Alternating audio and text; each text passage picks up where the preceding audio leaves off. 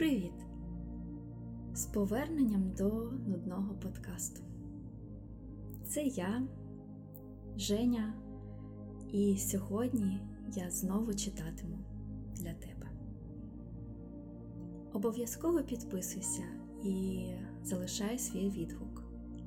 Для мене це неймовірно цінно. Влаштуйся зручніше і загорнись в свою улюблену ковдру. Зроби глибокий вдих, видих, відчуй, як твоє тіло розслабляється і відпускає події сьогоднішнього дня. Сьогодні ми читатимемо одну з моїх улюблених історій. Впевнена, тобі вона теж знайома. Це історія про одного неймовірно хороброго хлопчика та його чарівні пригоди.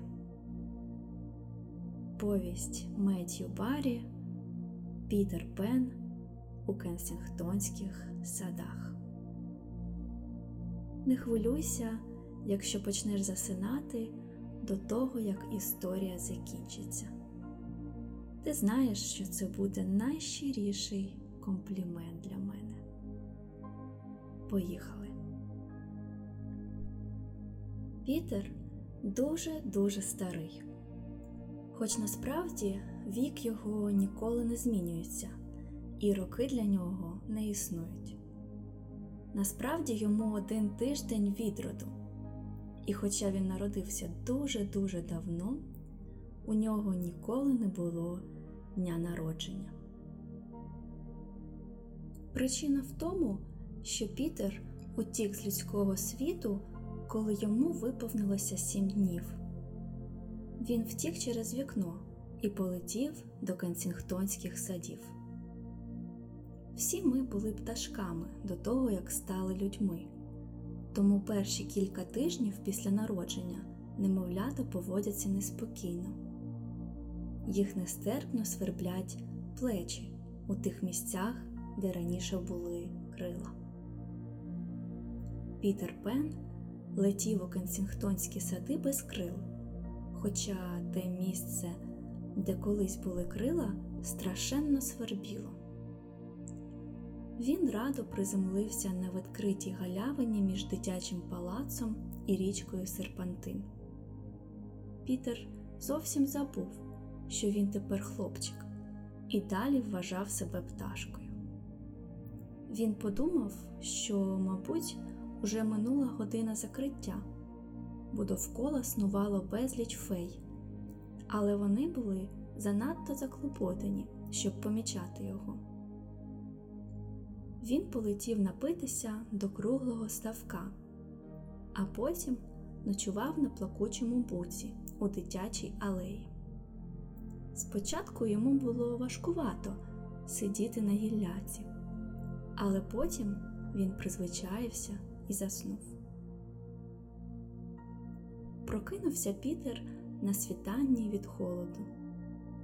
Хотілося, щоб мама висякала йому носа, але він так і не здогадався про це і вирішив звернутися з цим питанням до фей. Дві феї саме прогулювалися дитячою алеєю, але, побачивши Пітера, втекли. Ще одна фея розляглася на садовій лаві і читала поштову марку, яку загубив якийсь чоловік. Але, щойно зачувши голос Пітера, миттю сховалася в тюльпані. Пітер з подивом помітив, що кожна фея тільки побачить його, тут же втікає. У палаці королеви Меп уже готували наступ на Пітера. Пітер чув, як феї та ельфи перегукувалися повсюди про те, що у сади після години закриття проникла людина, але ні на мить не міг припустити, що людина це він. Пітер остаточно розчарувався у феях і вирішив просити поради у птахів. Але пригадав, що вчора, поки він вмощувався на плакучому букові, усі пташки порозліталися. Всяка жива істота уникала його. Бідний маленький Пітер Пен. Він сів і заплакав. Згодом Пітер полетів на острівець посеред серпантину. Там жив старий круг Соломон, а острів був справжнім домом для птахів. Соломон уважно вислухав Пітера, а тоді відкрив йому, що він людина, а не птах. Крук сказав, що Пітер більше ніколи не літатиме, тож йому доведеться залишитись на острові назавжди. Соломон вельми люб'язно пообіцяв навчити Пітера усіх пташиних премудростей, назвавши хлопчика ні се, ні те. Пташки на острові так ніколи й не звикли до Пітера. Він чомусь відмовлявся їсти хробаків і комах, і йому приносили хлібні скоринки у дзьобиках. Невдовзі Пітер уже не мав на собі нічної сорочки, клаптик він заховав. Тепер він був голісінький, але не мерз, бо завжди був дуже щасливий і веселий. Соломон навчив його головних пташиних правил. 1. Навчитися радіти малим речам. 2. Ніколи не сидіти, склавши руки. 3. Пам'ятай, всяке діло, яке ти почав, має бути для тебе важливе й потрібне. Пітер допомагав птахам, засвоїв багато пташиних премудростей, а Соломон навчив його серце радіти. Пітерове серце так раділо, що йому весь час хотілося співати. Він зробив очеретяну сопілку і грав край води. Він знав, що йому ніколи не стати справжньою людиною, але, як і кожна дитина, дуже хотів бавитися. А для забав, як відомо, немає кращого місця, ніж Кенсінгтонські сади. Перепливти озеро він не міг, бо не вмів плавати. Одного разу Пітерові здалося, що він знайшов спосіб потрапити в сади. На острів прилетів звичайнісінький повітряний змій. Старші птахи ставилися до Пітера з вдячністю, пам'ятаючи, як він доглядав пташенят, коли ті хворіли на кір. І вони показали йому, як можна літати на повітряному змії. Шестеро птахів взялися дзьобами за мотузку, прив'язану до змія, і полетіли. А змій, на превеликий подив Пітера, полетів слідом за ними і навіть вище. Нарешті Пітер сам причепився до змієвого хвоста. Добра сотня птахів тримала в дзьобі мотузку. Вони летіли до садів, але дорогою змій розлетівся на шматочки, і Пітер був би втопився в серпантині, якби не вхопив за хвіст двох обурених леводів і не змусив віднести його назад, на острів. Після цього птахи пообіцяли ніколи більше не допомагати йому в його шалених витівках. Якось Шеллі, молодий джентльмен і поет, прийшов у Кенсінгтонські сади і зробив паперовий човник із зайвої банкноти, пустивши його у плавання по ріці Серпантин. Той човник доплив до острова серед ночі, і вартові принесли його у крукові Соломону. Казна що? обурено вигукнув Соломон і віддав знахідку Пітерові, бо всілякий непотріб завжди замість іграшок діставався Пітеру. Та хлопчик знав, що це гроші, і з такою сумою, міркував він, можна спробувати дістатися до садів. Але спершу йому довелося відкрити птахам цінність човника Шеллі. Пітер щедро вділив Соломону один фунт. Він відрізав його від п'ятифунтової банкноти загостреним патичком. І тоді Соломон допоміг Пітеру. Крук скликав збори дроздів і розповів, що їхній юний друг Пітер Пен дуже хоче дістатися до садів. Для цього треба збудувати човен. Звичайне дроздове гніздо тільки трохи більше, щоб могло вмістити Пітера. Дрозди обурилися, що мають багато роботи, але Пітер був готовий заплатити їм по шість пенсів на день. Тоді дрозди застрибали на радощах і почали працювати над гніздом. Пітер був справедливий працедавець і платив робітникам щовечора. Через кілька місяців кропіткої праці човен був готовий. Пітер сам пошив із залишків своєї нічної сорочки вітрило. І цієї ночі, коли зійшов повний місяць і птахи поснули, він покинув острів. Вдалині замаячили кенсінгтонські сади.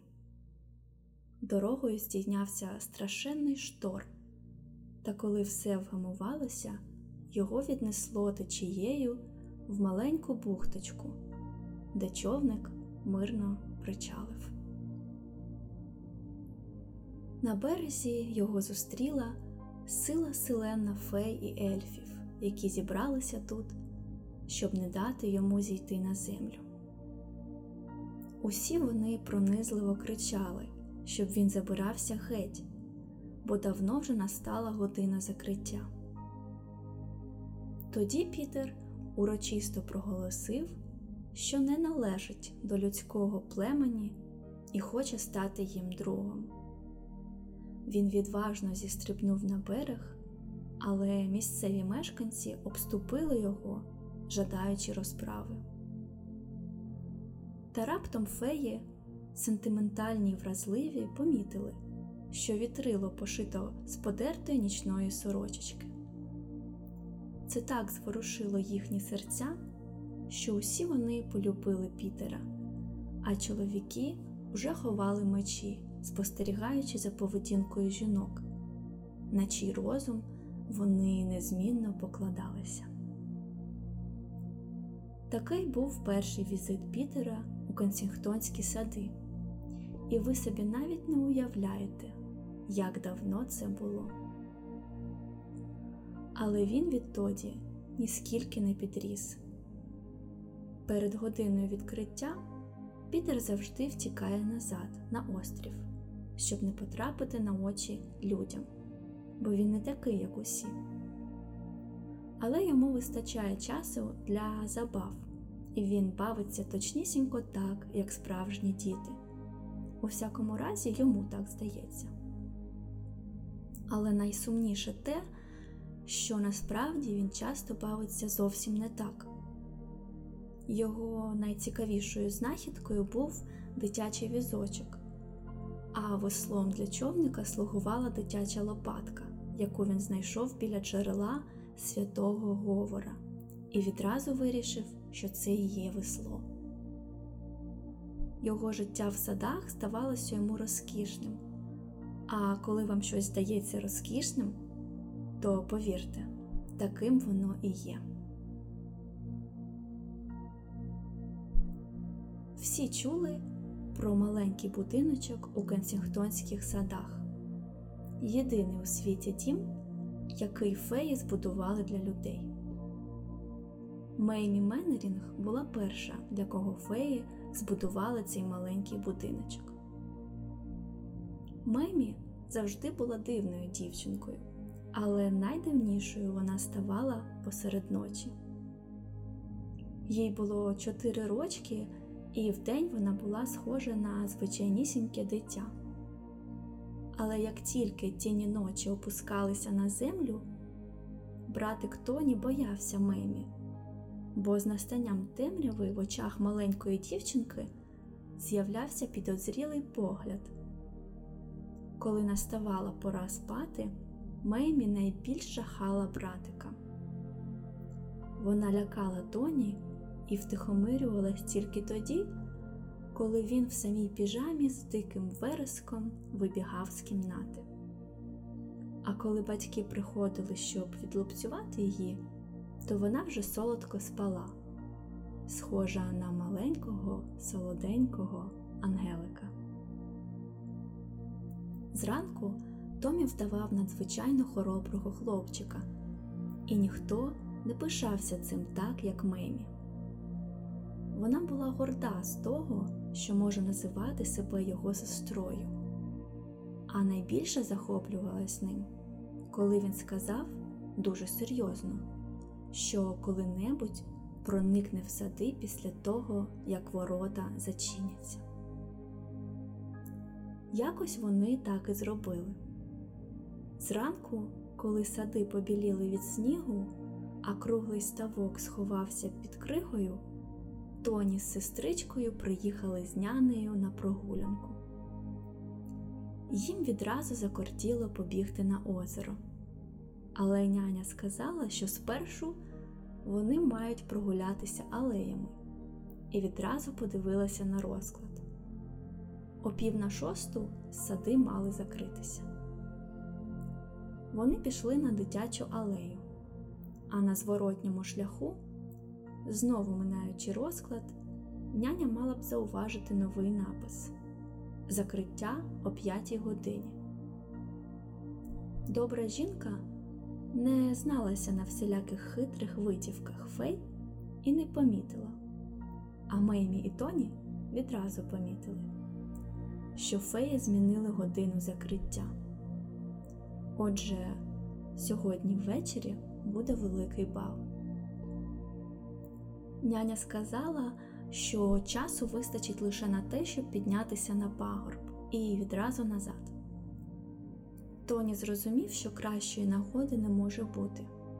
Меймі аж сяяла від радості, але Тоні був дуже похмурий. Коли вони вийшли на вершочок пагорба, Тоні шепнув сестрі на вушко. Я боюсь, що няня мене побачить, і тому я не готовий це зробити. Тоні, я буду тебе доганяти аж до самих воріт. І пошепки додала. Тоді ти зможеш сховатися. І діти побігли. Тоні завжди переганяв її, але ніколи ще Меймі не бачила, щоб він бігав так швидко, як зараз. Замість того, щоб заховатися, її герой вибіг за ворота. Тоді Мемі побігла до джерела святого Говра і заховалася в Криївці Тоні. Коли няня добігла до воріт і побачила Тоні ген далеко, вона подумала, що Меймі теж десь там біля нього, і вмить знепритомніла. Насувались сутінки, і безліч людей поснули, але Меймі цього не бачила. Вона почула дзвін, це була година закриття. Як тільки останній дзвін завмер, Меймі виразно почула, як дерева почали розмовляти одне з одним. Дівчинка побігла на дитячу алею і обережно присіла під падобом мінорки, який здвигнув плечима, але, здавалося, не мав нічого проти. Магнолія і перський бузок переступили колію і пішли алеєю. Вони кульгали, бо пересувалися на палицях. Квітуча бузина теж кульгала, базікаючи з якоюсь молодою айвою, і всі вони спиралися на палиці, себто гілки, прив'язані до молодих дерев і кущів. Усіх їх Меймі давно знала але тільки тепер побачила, які вони насправді. Дівчинка вийшла з Криївки і показалася всім. І тоді все зелене королівство замислилося, що ж його з нею робити. Дерева сказали, що мусять розповісти про неї феям. Та перед цим дівчинка брала їх по одному під руки, походжала з ними вздовж дитячої алеї вгору вниз, підтримуючи їхні неповороткі тіла долонькою чи навіть пальчиком, переставляла їм ноги як слід, поводилася з ними бездоганно вічливо. Таке довге ходіння їй зовсім виснажило, і вона хотіла якнайшвидше втекти на бал. Їй уже не було страшно. Дерева не хотіли її відпускати. Говорили, що феї будуть робити їй капості, завдавати смертельних ударів, змусять нянчити їхніх дітей або просто перетворять на щось таке безмовне, як той вічнозелений дуб. Від фіолетового фундука Меймі дізналася, що придворні сьогодні не в настрої, а причина цього серце герцога різдвяних маргариток. Він був східним ельфом, і в нього розвинулась жахлива хвороба. Він не міг нікого любити. Королева Меп, осяйна господиня садів, була переконана, що її дівчатка його зачарують, але, на жаль, його серце залишалося холодним. Лікар лише констатував, що його серце холодне. Королева Меп почувалася приниженою, стала звинувачувати купідонів і за кару наказала їм носити блазенські шапки аж доти, поки вони не розтоплять крижане серце герцога. Меймі зараз же побігла шукати купідонів. Меймі йшла на бал поруч з одним гостем і помітила, що наближається чарівна кавалькада, яка вертається з балу. Їхало шестеро вершників спереду і шестеро ззаду, а між ними ступала розкішна пані в чудовій сукні з довжелезним шлейфом, який несли двоє хлопчиків слуг. А у шлейфі лежала фея аристократка. На її синій шиї красувалося діамантове кольє. Феї знатного роду проколюють собі шкіру, щоб їхня блакитна кров проступала назовні, робила їх ще красивішими. Уся процесія ніби гнівалась.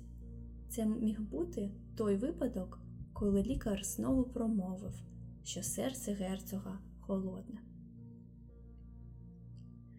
Меймі йшла за стрічкою аж до того місця, де починався міст над болотом.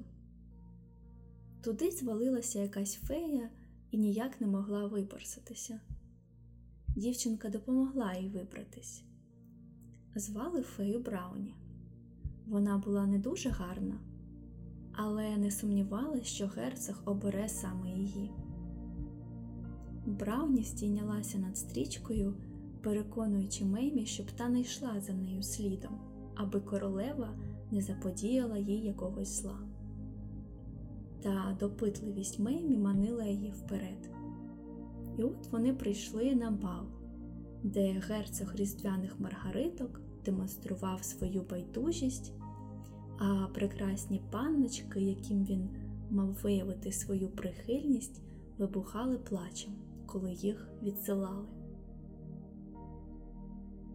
Мейбі була розчарована, що не побачила тут Пітера Пена. Його човен застряг на серпантині між двома крижинами, і він мусив проламати собі безпечний шлях своїм надійним веслом. Раптом у залі вибухнув гучний регіт, викликаний появою Брауні. Вона тільки но прийшла і наполегливо вимагала знайомства з герцогом. Фея була абсолютно впевнена в собі. Лікар раптом повідомив, що серце герцога гаряче, і він закохався. Брауні простягнула руки до герцога, і він кинувся їй в обійми. королева кинулася в обійми до короля. Присутні пани й пані стали грайливо кидатися в обіймі своїх джентльменів. Найщасливішими здавалися купідони, що поскидали свої блазенські шапки і жбурляли їх високо в повітря. Аж тут з'явилася Меймі і все зіпсувала, радісно вигукнувши, що рада за Брауні. Тисяча мечів сплиснули в передчутті її крові, і тут вона жахливо зойкнула і втекла. Дівчинка заховалася між фігових дерев і заснула. Та феї більше не хотіли завдавати їй шкоди, бо Брауні попросила королеву помилувати Меймі. Кожна наречена має право на сповнення одного бажання, і Брауні просила про одне єдине зберегти життя Меймі. Вони легко відшукали Меймі за її слідами на снігу. Але хоч вони й знайшли втікачку в глибокому снігу на фіговій алеї, подякувати їй все одно було неможливо, бо ніхто не міг добудитися її. Усі зрозуміли, що дівчинка може просто загинути від холоду. Купідони знайшли вихід. Довкола неї збудували хатку. Закипіла робота, і ось уже будиночок готовий. Він був завбільшки з Меймі і до того ж несказанно прекрасний. Одну руку дівчинка відкинула, і будівельники добудували довкола руки веранду, що вела до парадного входу. Ой, який же це був прекрасний будиночок! Коли він нарешті був викінчений остаточно і безповоротно, феям час було залишити його в спокої. Цілісіньку ніч небачений будиночок стояв собі там, у фіговій алеї, і захищав Меймі, а вона про це навіть не здогадувалась. Вона солодко спала, аж поки її сон не скінчився. Меймі зрозуміла, що вона не вдома, згадала все, що сталося з нею моменту закриття воріт і до її втечі від фей. Дівчинка ступила через дах просто в сад і тоді побачила гарненький будиночок, в якому провела ніч. Вона була просто заворожена ним і ні про що більше не могла думати. Як тільки Меймі заговорила, будиночок став меншати, і згодом там, де недавно стояв маленький будиночок, тепер лежав суцільний незайманий сніговий покрив. Меймі розпачливо тупнула ніжкою і заплакала в долоньки, аж раптом почула, як Пітер сказав: Не плач, маленька, не плач. Феї бувають всюди, де є діти. Колись давно дітям заборонялося бувати в садах, тоді там не було й фей. А потім дітям дозволили вхід у сади, і тоді ж там з'явилися феї. Після закриття феї відпочивають від своїх хитрощів, але до закриття це щось неймовірне. Коли ви були пташкою, ви добре знали фей і багато пам'ятали про них, коли були маленькі. Але на превеликий жаль, все забули. Феї люблять прикидатись чимось іншим. Це одна з їхніх найулюбленіших витівок. Найчастіше вони прокидаються квітами, бо їхня резиденція розташована у бухті фей, а там, як відомо, повно квітів. І вздовж всієї дитячої алеї, яка осіяна квітами. Одного разу 24 феї мали дивовижну пригоду. Це були учениці школи для дівчаток. У супроводі гувернантки вони вийшли на прогулянку, і всі як одна були вбрані у гіацинтові сукні. Аж ось вони були змушені прикинутися гіацинтами, бо двоє садівників прийшли садити квіти на тій самій клумбі. Вони привезли тачку з розсадою і були вельми здивовані, побачивши засаджену гіацинтами клумбу. Садівники спорожнили тачку, перекопали землю, повисмикували фей і бідних та переляканих поскладали у тачку в п'ять рядів одні на одних. Фей завезли до силосної ями, з якої вони повтікали аж уночі. Мабуть, найголовніша відмінність між нами і феями це те, що вони ніколи не роблять нічого корисного. Феї видаються надзвичайно заклопотаними, але якби ви їх спитали, чим вони зайняті, вони нічого не зуміли б відповісти. Є в них прекрасні школи, та там нічого не вчать. Феї чудові танцівниці. Вони проводять свої великі бали просто під відкритим небом, у тих місцях, що ми їх називаємо магічними колами. Через кілька тижнів після балу ви можете побачити ці кола на траві. Щоправда, коли бал починається, ніяких кіл там немає. Вони утворюються поступово, коли феї вальсують. Інколи в тих колах можна знайти гриби, кріселка для фей, що їх просто забули прибрати.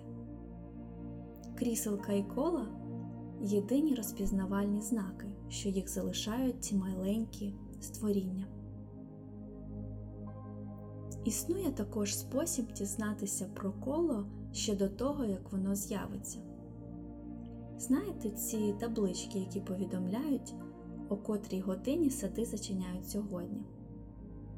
Отож, ці хитрющі феї іноді міняють годину напередодні балу, тобто пишуть, що сади зачиняться о 6.30 замість 7. І така витівка дає їм змогу почати танці на півгодини раніше. Якби ви могли залишитися в садах, як Меймі Меннерінг, то побачили б захопливе видовище сотні прекрасних фей, які поспішають на бал. Після частувань починаються танці. Попереду ступає королева, за нею лорд Чемберлен, а Пітер Пен служить для фей цілим оркестром. Він сідає всередині кола. Ніхто у королівстві фей не уявляє вдалого балу без нього. Феї дуже вдячні створіння, і тому з нагоди повноліття принцеси запропонували Пітерові здійснити його найзаповітніше бажання. Хлопчик загадав повернутися до мами. Феї сказали, щоб він загадав щось набагато більше, ніж це. Тоді Пітер задумав два маленькі бажання замість одного великого. Звичайно, феї мусили погодитись, хоча його винахідливість просто вразила їх. І тоді він сказав, що перше його бажання відвідати свою маму, але з правом повернутися назад, у сади, якщо вона розчарує його. Друге бажання Пітер залишив про запас. Феї намагалися відмовити його, але мусили виконати бажання. Ось як вони наділили його силою польоту. Просто всі разом взялися лоскотати йому плечі, аж поки він відчув там приємне свербіння, а потім почав підійматися все вище і вище і полетів. Вікно було відчинене навстіж. Мама спала в ліжку. Пітер нечутно сів на дерев'яне бильце в ногах мами і ніжно подивився на неї. Вона виявилась симпатичною, але лице її було сумне. Пітер знав, чому вона сумує. Хлопчик довго сидів на бильці, але нічого не казав мамі. Він почував внутрішнє роздвоєння. Дуже приємно було б знову стати її сином. Але з іншого боку, які дні він проводив у садах. Мама прокинулась і ніжно промовила Пітер. Якби вона ще раз промовила Пітер, він би не втримався і з криком Мамо, кинувся б до неї. Але вона нічого більше не сказала, тільки застогнала тихенько. І коли він знову поглянув їй в обличчя, то побачив, що вона спить, уся в сльозах. Пітер сів на бильце ліжка і заграв мамі прекрасну колискову на своїй сопілці. Він грав без кінця, аж поки лице його мами не просвітліло. Пітер твердо вирішив стати сином своєї мами, але ще не знав, чи слід починати сьогодні. Він увесь час думав про своє друге бажання. Пітер пообіцяв, що повернеться, і полетів у Кенсингтонські сади. Багато днів і ночей, і навіть місяців минуло, перш ніж він зважився попросити у фей здійснення свого другого бажання. І ось він нарешті помчав до свого дому. Пітер полетів просто до вікна, яке завжди мало бути відчинене для нього. Але вікно було зачинене, і на ньому були залізні засуви. І, зазирнувши всередину, він побачив там свою маму, яка мирно спала, обіймаючи іншого маленького хлопчика. Мамо, мамо, покликав Пітер, але вона не чула його ні.